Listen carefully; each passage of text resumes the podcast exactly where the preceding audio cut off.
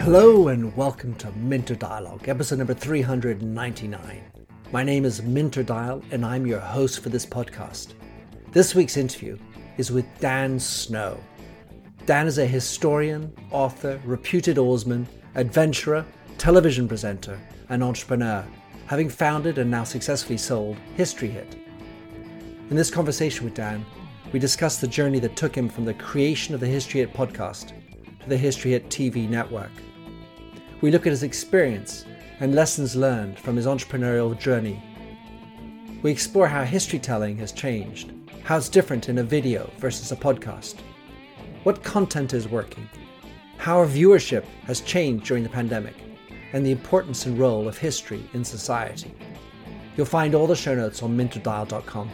Please do consider to drop in your rating and review, and don't forget to subscribe to catch all the future episodes.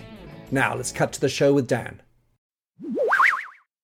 Dan Snow, great to have you back on the airs with me, this time on my own podcast. Last time I had you, we were doing the podcast festival, and that was before the big news. So, Dan, you, you in, in August, as I understand it, you sold History Hits to Little Dot Studios.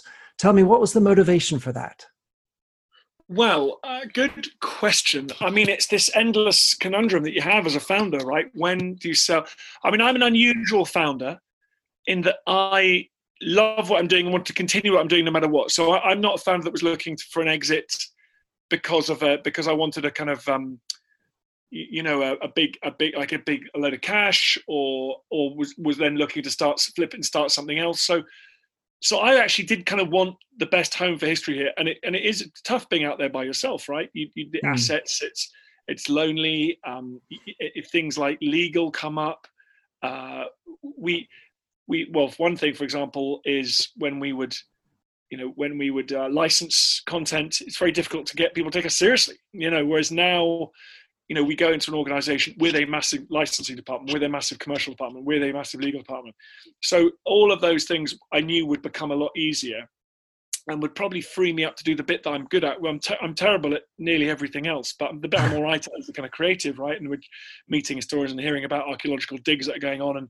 thinking of fun ideas to do. And, and I was finding, I, I just, it's quite difficult to do that when you're also a founder and you, you have a role managing a company that's, you know, running really lean. Uh, we, we never, we were always very lucky, you know, we, we, we, um, you know, we got to break even pretty quick, but, but it was organic growth, slow growth and, and I thought it would be nice to meet, to hook up with the right buyer. And these guys are amazing. They have the world's biggest YouTube history YouTube channel. They've got astonishing assets. So we moved into their offices. They absorbed us. You know, we, we weren't left. You know, we could have sold to a, imagine, the kind of American-based company who might have just left us with the worst of both worlds in a way. You're sort of flailing around in London by yourself, but occasionally getting, you know, bullsed out by uh, like that some scary board who are like looking for you know hitting KPI stuff. So uh, so in a way we so I feel we you know we're in the office we we we pick up the phone all week. I mean I think we get the better of the deal. We're picking up the phone constantly uh, around around branded content deals. You know they've got whole teams that do that already. So so it feels really good. And as I say, licensing they when they're licensing tons of shows for their multiple YouTube channels every uh, month they're just like bolting us onto it, you know, as just part of the deal. And we're just getting we're just getting huge amounts of content added to the site all the time now, which we wouldn't have at a price and a volume that we would not have been able to get by ourselves. Just like no mm. way at all. So um, yeah, I mean, I guess part of me thinks I'll never be that sort of 65. Uh, you know, turns I won't be the Rupert Murdoch with a sort of sitting on top of a media empire when I'm an old guy. But I'm not sure. I'm super nervous about. It. I think I'm okay with that. And I I've got a deal that allows me to be creative and being very much involved in the next few years. And so I think it's it work, it's working and it's working really well. It's working really well at the moment. Uh, but yes, it's it's that age old thing that I'm sure founders everywhere are kind of wrestling with. So now you're you're sort of a, a corporate man, quote unquote, obviously with freedoms all the same. In in the passage that you had during it by yourself, what what would be the lessons learned if you're talking to another entrepreneur who's saying, "I want to launch my own online TV," or is there anything else that you would share in terms of how you went about that? I mean, you obviously did well getting it break even so quickly. Yeah, I mean, I think, think I would say, it's like any advice that anyone will give you. And we were undercapitalized, right? So we didn't have enough money, um, and therefore that becomes you're just cash constrained. Uh, if you're prepared to, to, for that, maybe if you're super young, starting out, it's exciting. You're prepared to do like heavy lifting yourself, learn how to be a, be a office manager, production manager, do your own legal, you know, all that kind of stuff, then that's great. Um, it's pretty tough if you, uh, you know, if you you know, you you you read about like masterclass in the US or mm-hmm. Blinkist, mm-hmm. and they just they just launch with like just massive amounts of money, right? Mm-hmm. And and that I think obviously brings huge inefficiencies. I mean, it's very interesting. We got investment at the start, and actually we wasted a good nothing serious, but a good chunk of money straight off the bat we did waste. When you've got extra money in the system, you will yeah. waste it. It's fascinating, you know. So, and we were at our best when we were running really, really lean. So mm. uh, that there are there are different school thoughts. But I think if if I was at my age now and I was going to start something again, I'd probably want it pretty well capitalized. I think I'd want to go into it with some really good people. I mean, you know, you need to walk into a room and think everyone in this room is better than I am, uh, and and that's the place we're at now, thankfully. But uh, it, it is that that's always it's always an it's it's uh, it's a good feeling.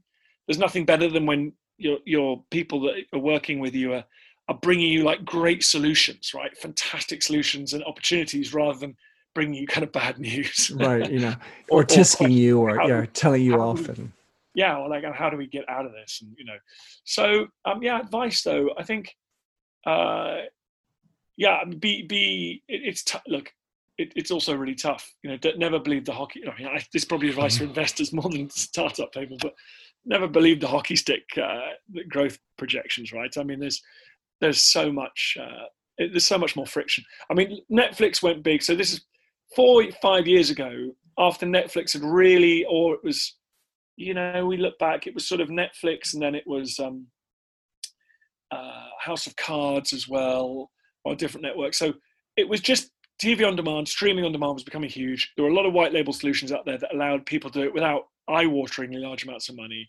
And we thought, hey, this is great. No one's doing this history. This is so easy. We'll be at, you know, we'll be at 10,000 subscribers, 50,000 pound revenue a month by, you know, month six. And just that just didn't happen, right?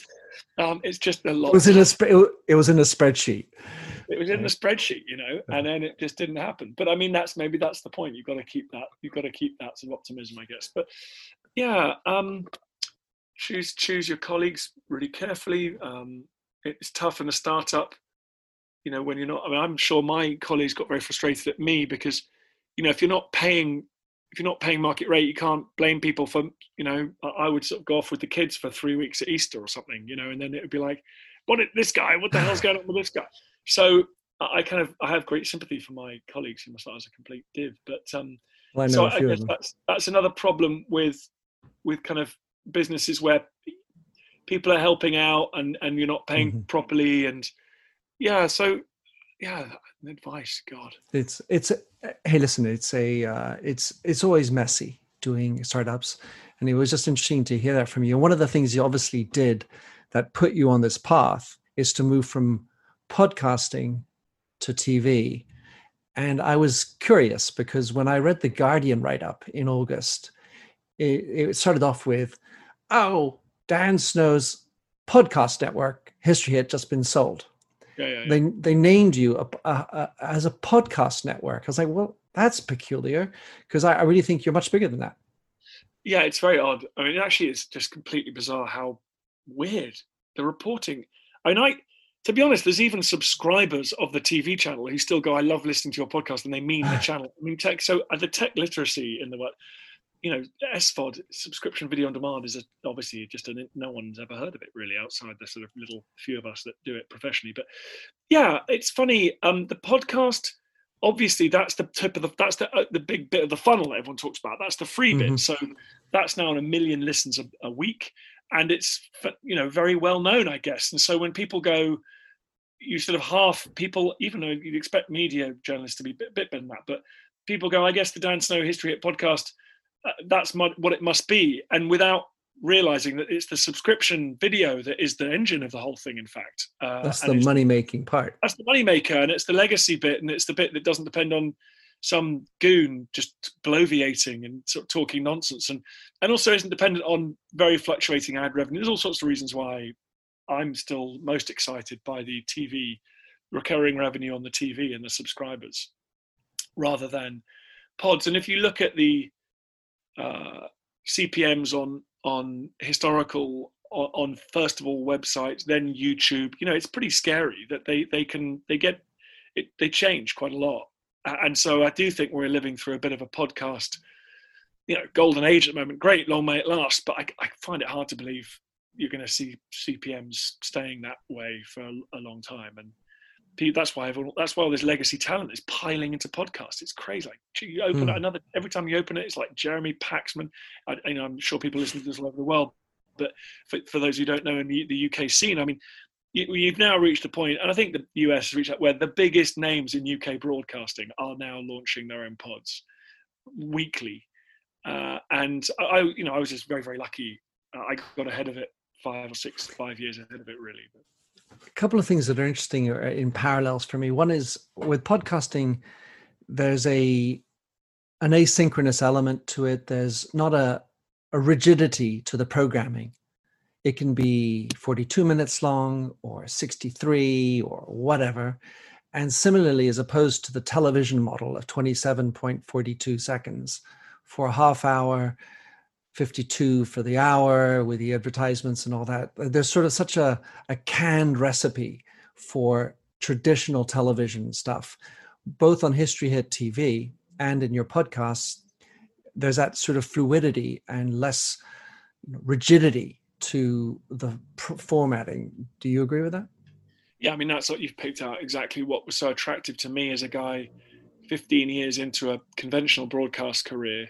Uh, the whole the whole process of, of traditional media is, um, as everybody knows, you know best best of all, um, but is is it's very very in, inflexible, right? So you you go through a commissioning process which is brutal. The the final product comes out is very we, you know, there's this weird, what's that thing called?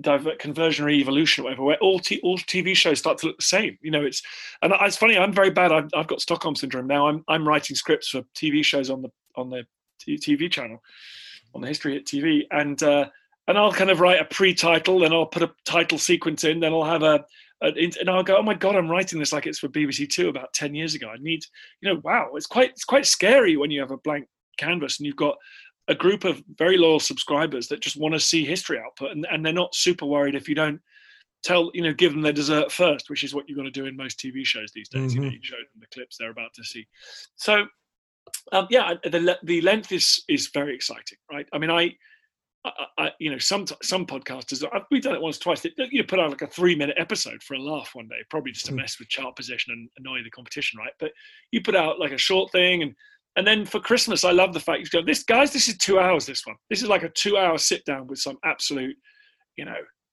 Mary Beard or, or some hero of the kind of historical firmament, or or a great Second World War um, veteran or something. So, so I love that. It's so fun mm. keeping people guessing about what, what it's going to be and, and it not being straitjacketed. Um, and that's something but you feel the pressures to do that because also you get used to a certain way of working. So you have to sometimes really shock yourself out of it. And we we did that the other day with a show we made about a trench. We deliberately kind of didn't do the voiceover at the start and the highlights. really, you know, we we made sure it was kind of weird and and unusual. So, but yeah, it's it's a great it's a great point. It's a real liberation. I mean, for the film that I did, I did one version just for the family, and then television came around and said, "Well, we want it," and they and, they, and I said, how long? I said, they said, well, an hour would be good. And I said, well, an hour, that's a lot. I only have 16 minutes down. I ended up negotiating and I did a 2742. That's why I know the number. That is how long the half hour slot was allowed to be. And in the in the realm of podcasting, as you say, what I've discovered more and more is the interesting element of when the energy's good, let it go. Let it let it flow the of course if you have an audience that says well i only want to dedicate 20 minutes to listen to minter or whatever or i only have 30 minutes well that's the way it is But if you have that energy, it's so liberating to allow yourself to keep on conversing and exchanging and and you get you know the the people uh, being interviewed and interviewing are having an energy and i think that does transmit does flow through the earbuds. I agree. I i strongly i really feel that the success of clearly this the dominance of on demand content is partly a kind of tech partly a tech thing is that mm-hmm. you can listen listen to this you can listen to minter wherever you want on any device. You don't have to be sitting in your next to your wireless in your kitchen.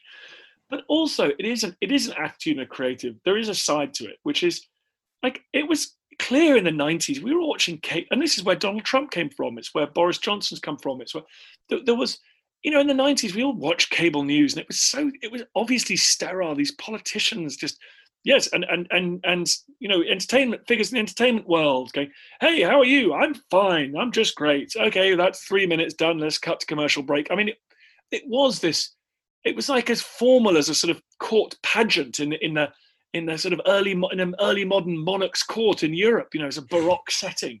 It was all so you could you can you, you we all knew it was like a joke we were all in on. And then occasionally very rarely someone would say something rude or swear and that career would be gone. Do you remember like whole careers would disappear because someone would say a swear word or something slightly inappropriate?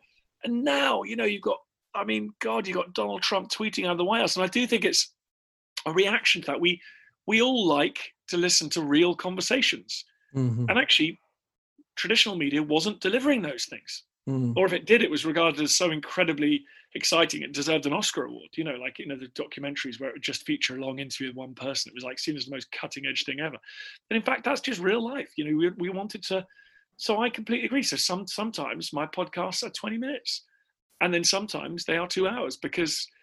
What, what, why not? I mean, that's the that's the reality of, of how we are in the, when we go to the pub and meet friends or chat on the phone. We sometimes those conversations are quick and other times they'll change your life and they're intense and they're long and deep so uh, I, it just feels that we're you know now when i watch i watch tv some or you know i, I watch content with dad who's a who's a traditional journalist from the 60s 70s and 80s in the, U, sure. in the uk and and he, he finds that modern world very liberating. He, he gets very excited. He, he kind of freaks out a little bit when he sees TV news journalists editorializing, saying, oh, this is awful. He, that's not his, he, he finds that difficult culturally. But mm-hmm. the fact that people are so relaxed and you sometimes a camera drops into set or the microphone falls off and, and you have a laugh and the next door, you know, the, that he, he, he finds that as a professional, he wishes that it had been like that, you know, in the, in the 70s. He finds that so liberating and exciting that, mm. that that kind of anarchy can exist when because of the tech before the sound recording the fact that film was expensive and you had to get things exactly right mm-hmm. it was incredibly straitjacketed. Storytelling. You're a storyteller. And i was wondering i mean i you know when i went to school in england as you i studied history and i remember how history was taught. And at the time there were some professors teachers that seemed to tell stories. But for the most part, it felt like I was slogging through dates, numbers of people, king this, king one, king two, king three.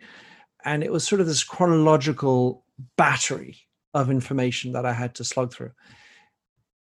I was wondering, from your perspective, how has history telling, storytelling, changed? Uh, we've obviously just talked about the timing component, but I was wondering how else you see history storytelling change? Yeah, I mean, clearly it's transformed, right? I mean, my kids are obsessed with horrible histories. Um, it's transformed in the in the real world, IRL. Uh, it's in real life. You know, you go to when I would go to a museum as a kid or a stately Hampton Court Palace. It was a fairly austere place, fairly off, I think, fairly forbidding place. I mean, my kids regard all those experiences now as like a fun park. You know, there's people Henry VIII walking around. There's you know there's interactives you know so so it's changed across the board and of course therefore it's changed in the, in the classroom as well. I mean i i think history began as a sort of story and i think it's it's um it all yeah but it but it, the, the, the teacher is essential and i had all sorts of different kinds of teachers like you some of whom almost put me off it but i think the tools available now are are so rich uh, n- not my show. You know, it was rare for us to watch video in the classroom setting in the 90s, and I think it's now very common. Um, video now that's embedded in in coursework, and you know, it's not it's uh, it's not just helping the teacher kill a, a lesson. It's actually video that's tailored and and and useful to the to the sort of embedded in the lesson plan. So I, I think it's um, I think we're in a world where storytelling is a lot easier now, basically. And I think, by the way, that world is we're only at the beginning of it because tech. Every time I see a new augmented reality, virtual reality project, and you look at the price of those beginning to come down, look at the the, the, the hardware now is is really impressive. I mean, we're only we're scratching the surface, you know. So we think it we think it's terribly exciting that we're now quite good at showing the Battle of Hastings in 2D, uh, you know, with lots of reenactors and swords and shields and everything. And but my God, kids in 20 years' time, they're, they're going to be experiencing the Battle of Hastings like we can't imagine at the moment. So that this is a this is a this is a story that we are still at the beginning of. So my observation, Dan, is and and I may be wrong, is that we've gone from a sort of a more general approach to the opportunity and option to tell personal stories as a a link into the bigger story. I mean, we've obviously had Band of Brothers and others have done that trick per se before, but I feel like there's, and I've seen you do it with your the, when you did the uh, Battle of Britain. You, you, you, the narrative you wrote was through personal stories to tell the bigger picture. Is that something that is old, or am I right in thinking that it's a little newer? So that's right. So that's a good point. So that's new, and I think that comes from the richness of historical research that's being done that we all piggyback off, uh, and and the internet has helped that enormously. So that that those, it was, you know, it was pretty challenging to find. I mean, that Battle of Britain show that I made that was not my company actually, but I, I was working with Lion, who are also owned by the same ultimate owner as now our company. But uh, they are they were astonishing, but they but it you know you're looking for so we would tell the story of a day of the Battle of Britain and the story you know the pilots' accounts, but the internet's made it pretty easy to find those pilots, their families, their archive, their pictures, their newspaper clippings. So I was super impressed, uh, and and it wasn't my research, so I won't take the credit for it. But I was super impressed with the researchers. We would go on location, and I'd say, okay, so today we're telling the story of RAF Kenley being attacked by these bombers. Okay, that, you know, so far so good. You could imagine that being in the 90s, and you know, maybe one account from a pilot. Now you've got the German pilot's account, the UK pilot's account, the pictures of the thing.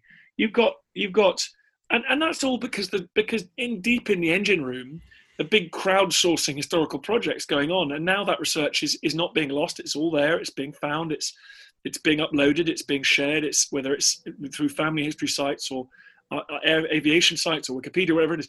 So you, we're making it easier and easier for the researchers to be able to go. So now, when I'm thinking about a big project for the Christmas truce this year, the World One Christmas truce, like you're just immediately assuming that there's going to be extraordinary resource available through the keyboard. Like I've got the two best books written about the Christmas truce. I'm leafing through at the moment. They're very useful, but you're thinking, right? Well, what audio, video, um, and secondary historical and, and new and it turns out that you know it turns out that a newspaper in scotland conducted lengthy interviews with a couple of the last survivors of the christmas truce who happened to be living on the east coast of scotland in like the late 90s now i don't know but that's in the old days you wouldn't have gone to that newspaper archive to find that those stories particularly and so now it's quicker it's easier and I think you can sometimes underestimate. You know, we we're so used to it, you, you, forget to celebrate just how extraordinary it's been as a kind of research tool. Uh, so you're right. It is the stories are there now. They're a lot easier. So you, you've got more choice. It's not dominated by the central narrative of like, here's the family tree of the Tudors. We know the big history. We've got like, or here's the Anglo-Saxon Chronicle telling us about this period. We've just got access to tons and tons more stuff now and and, I, and, and there's just more. His, there's tons of history being published. I mean, you know, it's a great example. There's Ed Caesar's written his book, "The Moth and the Mountain," about a guy who would otherwise be forgotten, and he's just this beautiful book about a, one of the early attempts on Everest in the 1920s, and that now exists. He's like it's like we're painting a huge big oil painting, and that little tiny corner of it has now been just filled in lovely and neatly, making it easier for historians of the future and teach the future tell those stories. It's it's wonderful that you you mentioned painting. It makes me think. I want to get back to the the the, the storytelling in a moment, but painting in history. Uh, is is awfully interesting because you're basically painting a moment. It's hard to sort of paint a narrative in a painting, and and yet you can, of course, through different devices.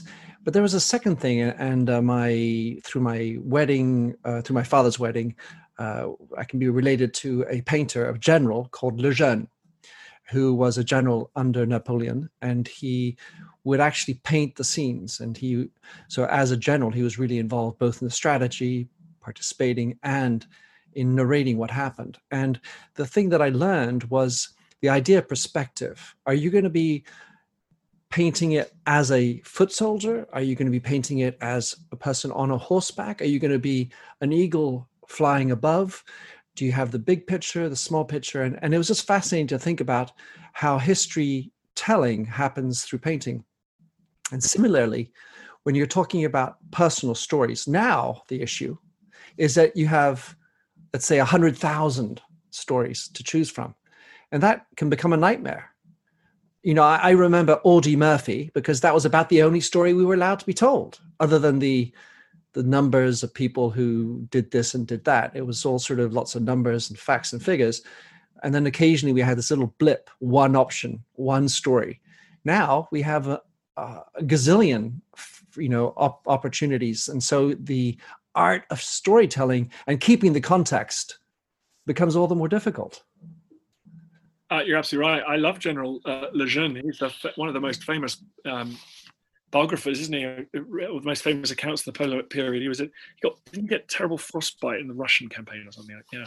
Um, anyway, uh, yeah, it's really hard. I mean, yeah, as we as we now know more about. Yeah, I mean, people, history should, you know, it's very accessible, isn't it? Some some people love the love the. I mean, I still love the top down history. I'm just reading a biography of Edward Grey and the outbreak of the First World War, and there's not a single mention of a normal person in it. They're all just politicians and grandees and princes and dukes.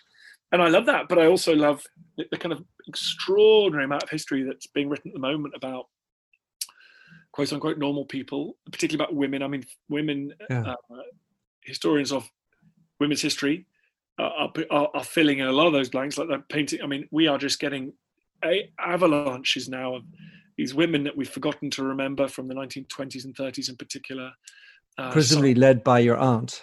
Uh, my aunt. auntie's a, a, brilliant historian, yeah, so she's done a bit of that. And but you know, or, or a book that I read the other day about women inventors and scientists in the First World War. You know, the forgotten women who were there in Imperial College, work, you know, working on teams to, you know, uh, do what the men would improve efficacy of weapon systems and stuff. So yeah, uh, so but come back to your question. Um, the so it is really hard to know. I mean, I think, God, can you imagine writing modern history? You know, I'm really struck by like someone like Dominic Sandbrook who writes history of the 80s. Like, how do you write history of the 1980s? I mean, or the 90s? Like, you've got so much source material. How do you even begin to get your head around and choose how you're going to tell that story? And that's why when it's done well, it's like a it's like a, a master crafts person uh, because it just weaves. And Michael Wood's recent history of China was beautiful. It, it weaved huge, big strategic Chinese history in with poets and merchants and people and peasants. Uh, you know, it, it, took breaks from the narrative. So, so yeah, it can be done, but it's it's a it's a really difficult thing to do. So, we've been um, we're between podcasting and the TV side of History Hit. Do you see uh, a difference in the consumption with regard to the content? In other words, you know medieval history much better on tv less good on podcasting yeah.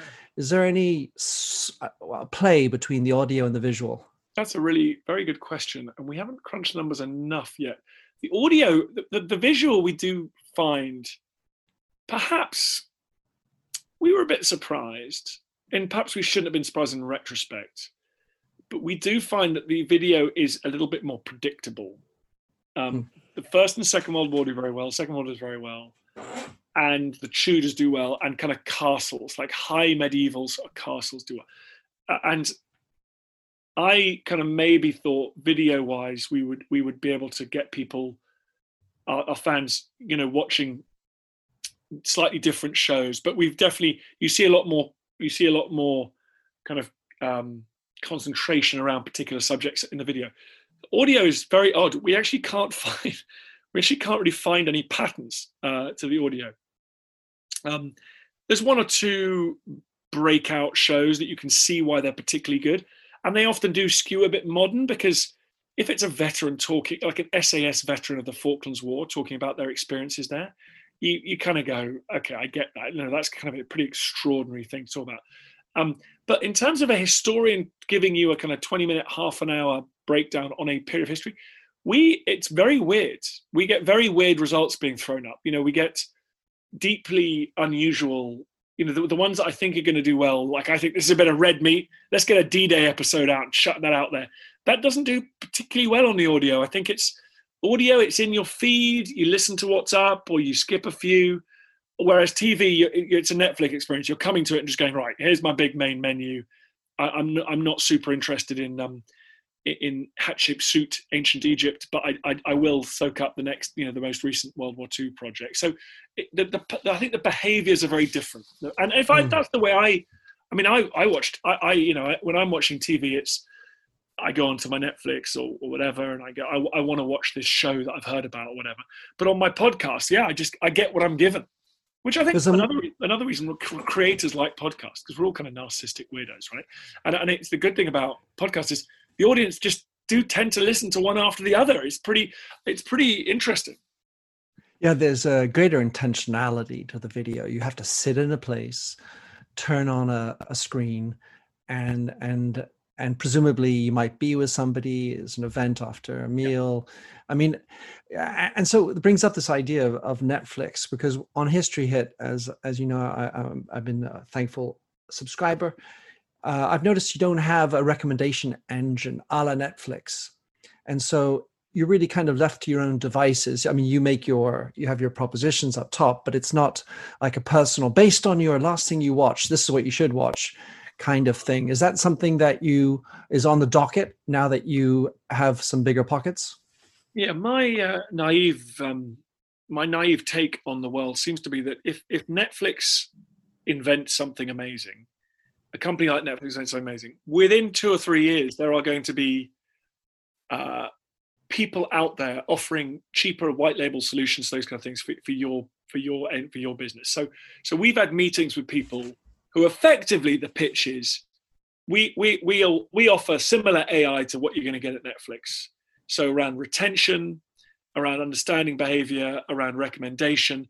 So you know down to the fact that um, if you know some you can tell if someone's about to churn off they're going to cancel subscription because their viewing patterns change they interact much less they give it one last go and then immediately stop what whatever it might be and netflix immediately sends up a little red flag so we could send that person a, a message going hey by the way uh, we know you love henry viii well look at this check that show we just got over so yeah we are in the process of doing that kind of stuff but you're absolutely, absolutely right uh, it is far less sophisticated, of course, than, than Netflix at the moment. And and that goes for everything. That goes to payment. That goes to subscription. I mean, if you if you go to the Washington Post, owned by Amazon or Jeff Bezos, which benefits from all of Amazon's learnings around how to get us to pay for things, which is a lot of learnings.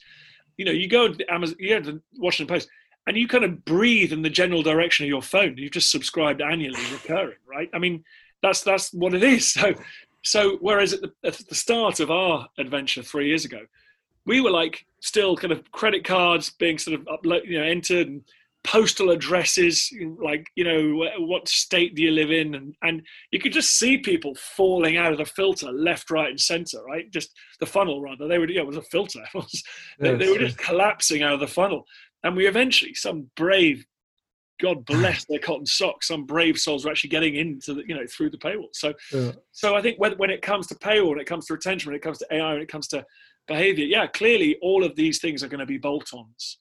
Uh, and um, and but the but of course, but they're out there. The companies offering those solutions are out there. And what about ratings and reviews by the users? Is that I mean, felt that feels like a, a lighter touch component, but then again, you know you might say oh crap you youtube hatred spammers you know those type of trollers yeah i mean i think we'd be a good point i mean we'd be pretty confident with the people that are inside the system and already subscribers i think we'd be but yeah it's it's community management it's probably just another another job and and we'll get there we think a lot about that because of course we're thinking uh, we want more obviously community engagement um, but also in terms of people. I mean, a lot. Of, I mean, you know, films and ideas and are coming from people as well. So uh, we're already getting people within our community submitting films, uh, finished films and film ideas, which is great.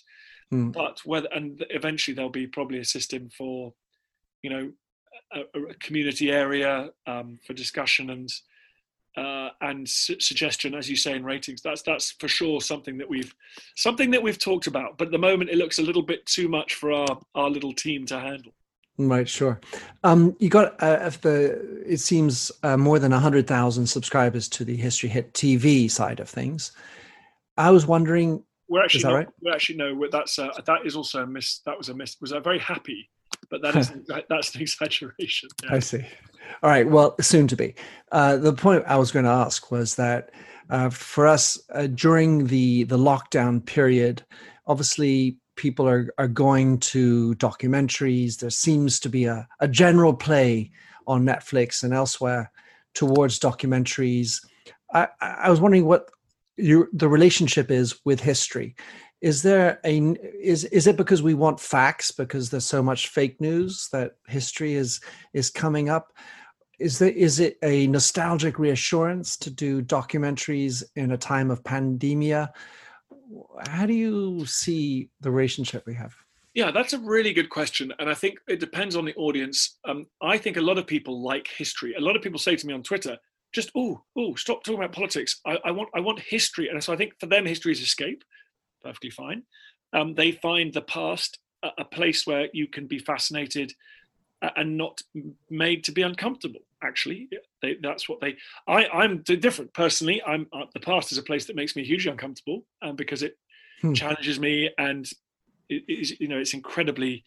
Uh, just, it, it makes you think about the present, about you, about life. So when I'm reading about in, enslaving our fellow humans, what I'm thinking about there is not, oh, I'm so clever, I'm not saving fellow humans. I'm thinking about, well, how are our how are our descendants going to regard our relationship with the animals which provide food for us if, if we are still meat eaters right?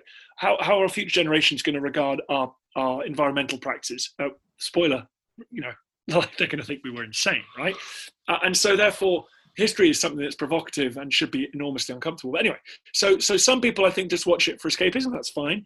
I do think people are also turn to history, and I do hear this is true of university departments since 2008, arguably 2001, 9/11, when the world clearly uh, things ha- were happening, right? So in the 1990s, you'll remember just, you were very young, so was I, but there was a really powerful sense that, that history had kind of come to an end. It was all just super chilled. There was, there were, there were some um, there was genocide in Rwanda, civil war in Congo that was convenient to ignore, but on the whole, Russia was like a vague democracy. China was beginning to trade, looked like it could be managed with an international system. Bill Clinton, Tony Blair, everything was like, well, this is all, this is kind of fine. This is where it all ends up, right?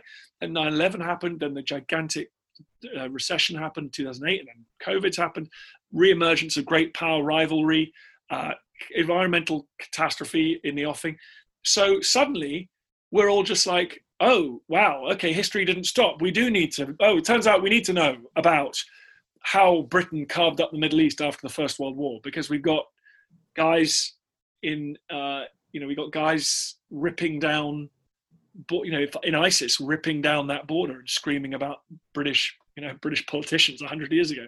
Um, turns out we do need to know about what happens when society when there's climate change and its effect on societies and agriculture and and and resources in you know northwest africa today. Or you know it turns out we do need to know these things.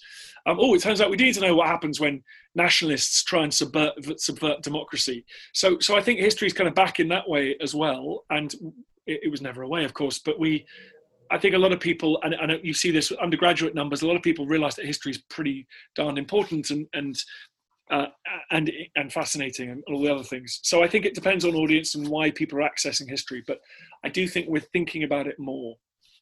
So the last question for you, Dan. So I went to university in the United States, and I studied a thing called decontextualization when it came to literary study. It, it occurs to me, or it feels to me, that taken out of context, anything can be horrible I was wondering what what what comes to your mind when you use decontextualization and history? How do you what's your what's the association in your mind between those two words two concepts?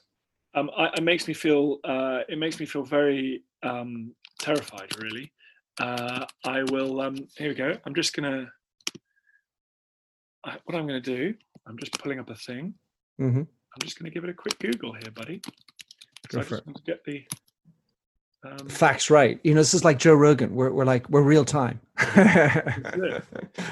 I want to get the, the terms correct because I, I, um, I spend my, I've, my basically, you got recontextualization, which is a, uh, um, okay, here we go. Um, I mean, I think, yeah, I mean, obviously when you decontextualize someone, you sort of take you, something, you sort of take it out of its context, which it, it's historians is like a is is quite problematic anyway.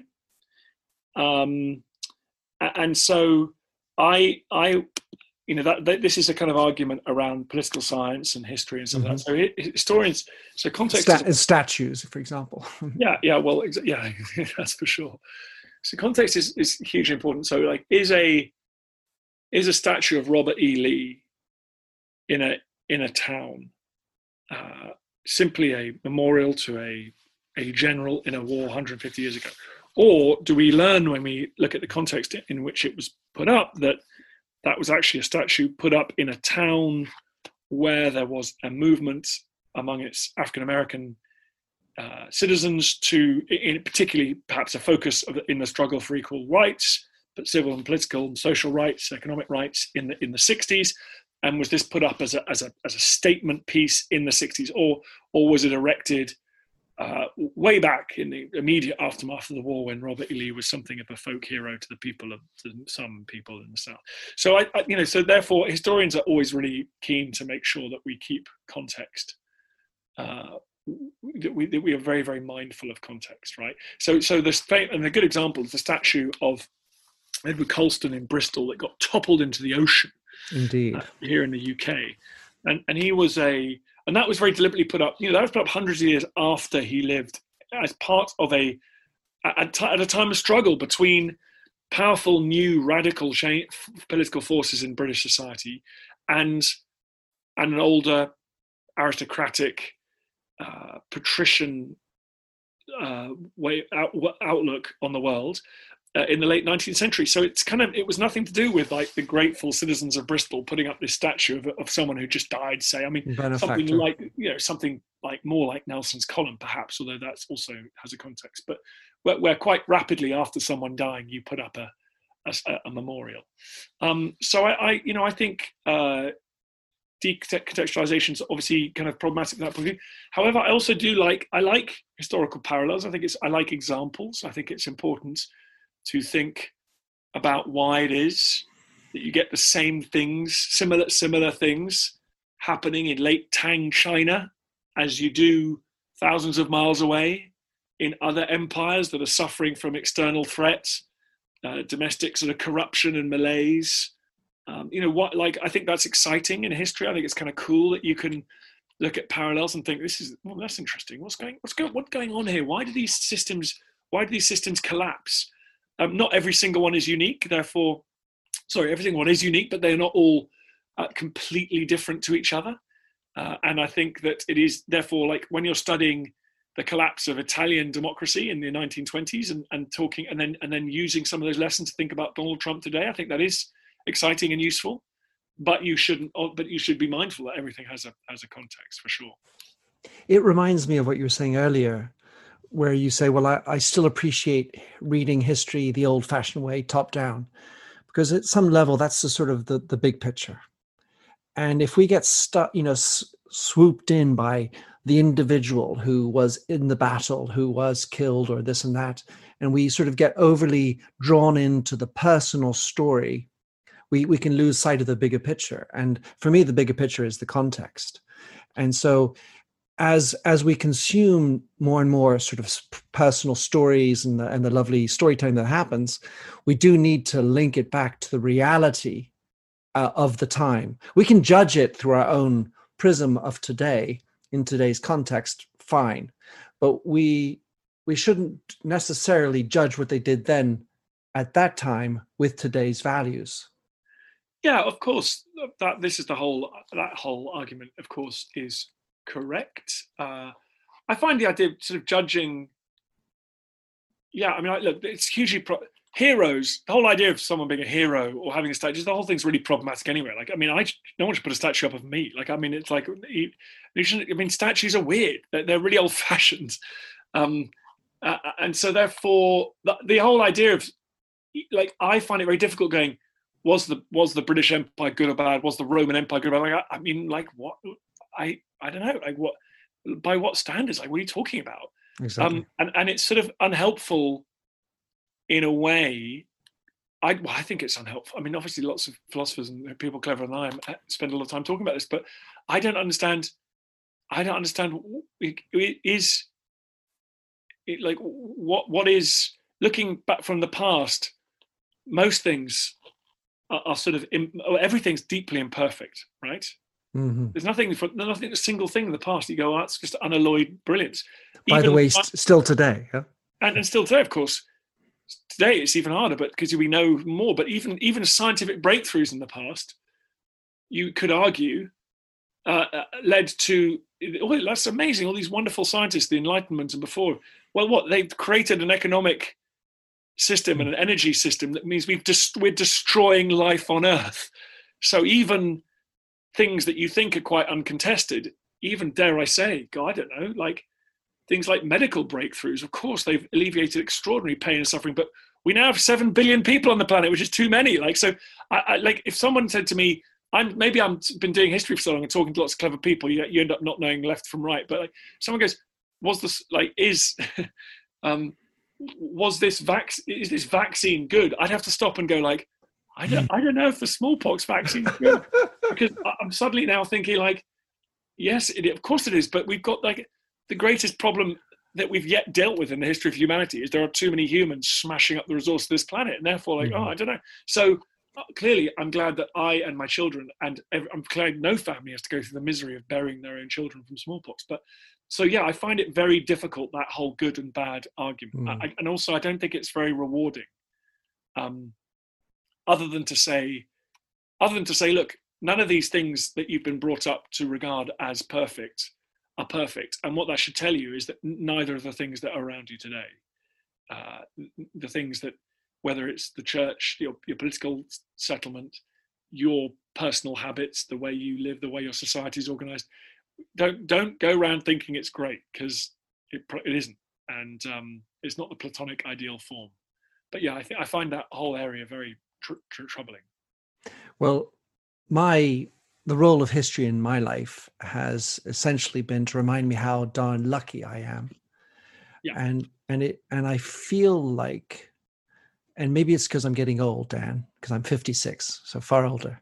But there's a, a notion of values that I may have a nostalgic feel for, but somehow the what my grandparents went through, which feels close enough, their values are something to be respected. Obviously, not perfect, like you say, but it's a reminder how we should cultivate good values and be thankful for what we have today, even if we have to share it with 7 billion other people. Dan, thank you so much for coming on the show. Uh, tell me if you had a final comment, sure, and uh, how people can best follow you, track you down, Mr. Snow. Well, you're abs- first of all, you're absolutely right. The main purpose, the main purpose of history for me is, is mental wellness. I'm not joking. I find I find it enormously improves my life when you've when you read about just how extraordinarily lucky uh, particularly our generation really might be because it might not hmm. be as good for the kids but um, if the science is right so so i feel it like un- unimaginable the fact that i was never conscripted to go and fight in a savage war totally. uh, which i had no stake in the outcome and, and and health concerns pain relief dating apps you name it i mean we are hmm. extraordinary uh, food security i mean uh, food security and then and then the, the idea that we just expect the kind of diet that was only available even 100 years ago to the most unbelievably wealthy people in society we can now go mm. and and purchased cheaply in the high street. Nearly, nearly everybody's lucky enough to do that. So you're entirely right. In terms of finding me, you can just go to the. I'm overactive on Twitter. I'm the history guy on Twitter, but um, and if you're interested in the history podcast, it's wherever you get your pods. So thank you very much indeed. My pleasure, Dan. Thanks again. Lovely to chat about a good topic and um, carry on. And good luck with History Hit TV. Thanks for having listened to this recording of the Minter Dialogue Show. You'll find the show notes and other blog posts on minterdial.com. If you enjoyed the show, please head over to iTunes to give a rating and review. And to finish, here's a song I wrote with Stephanie Singer, A Convinced Man.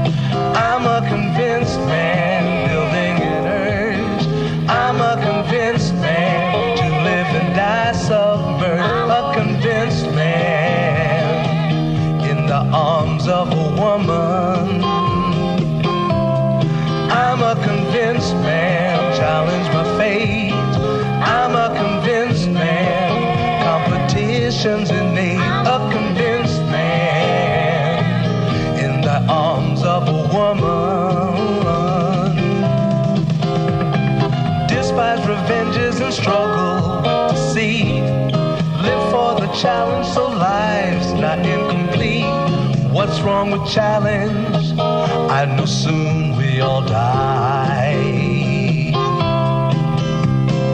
I like the feel of a stranger tucked around me, precipitating the danger to feel free. Trust in my reason and let me show you why.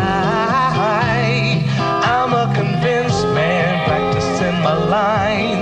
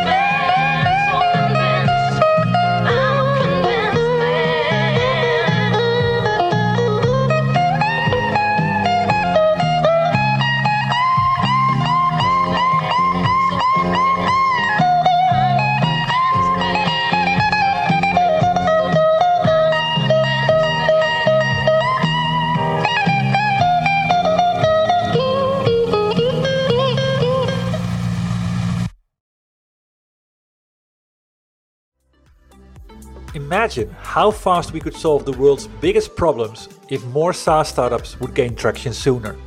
Welcome to the Tech Entrepreneur on a Mission podcast. This podcast is dedicated to sharing experiences from B2B SaaS CEOs who are going above and beyond to deliver change that is noticed. You will hear their secrets and learn what is required to build a SaaS business that the world starts talking about and keeps talking about, and how to overcome the roadblocks to do so.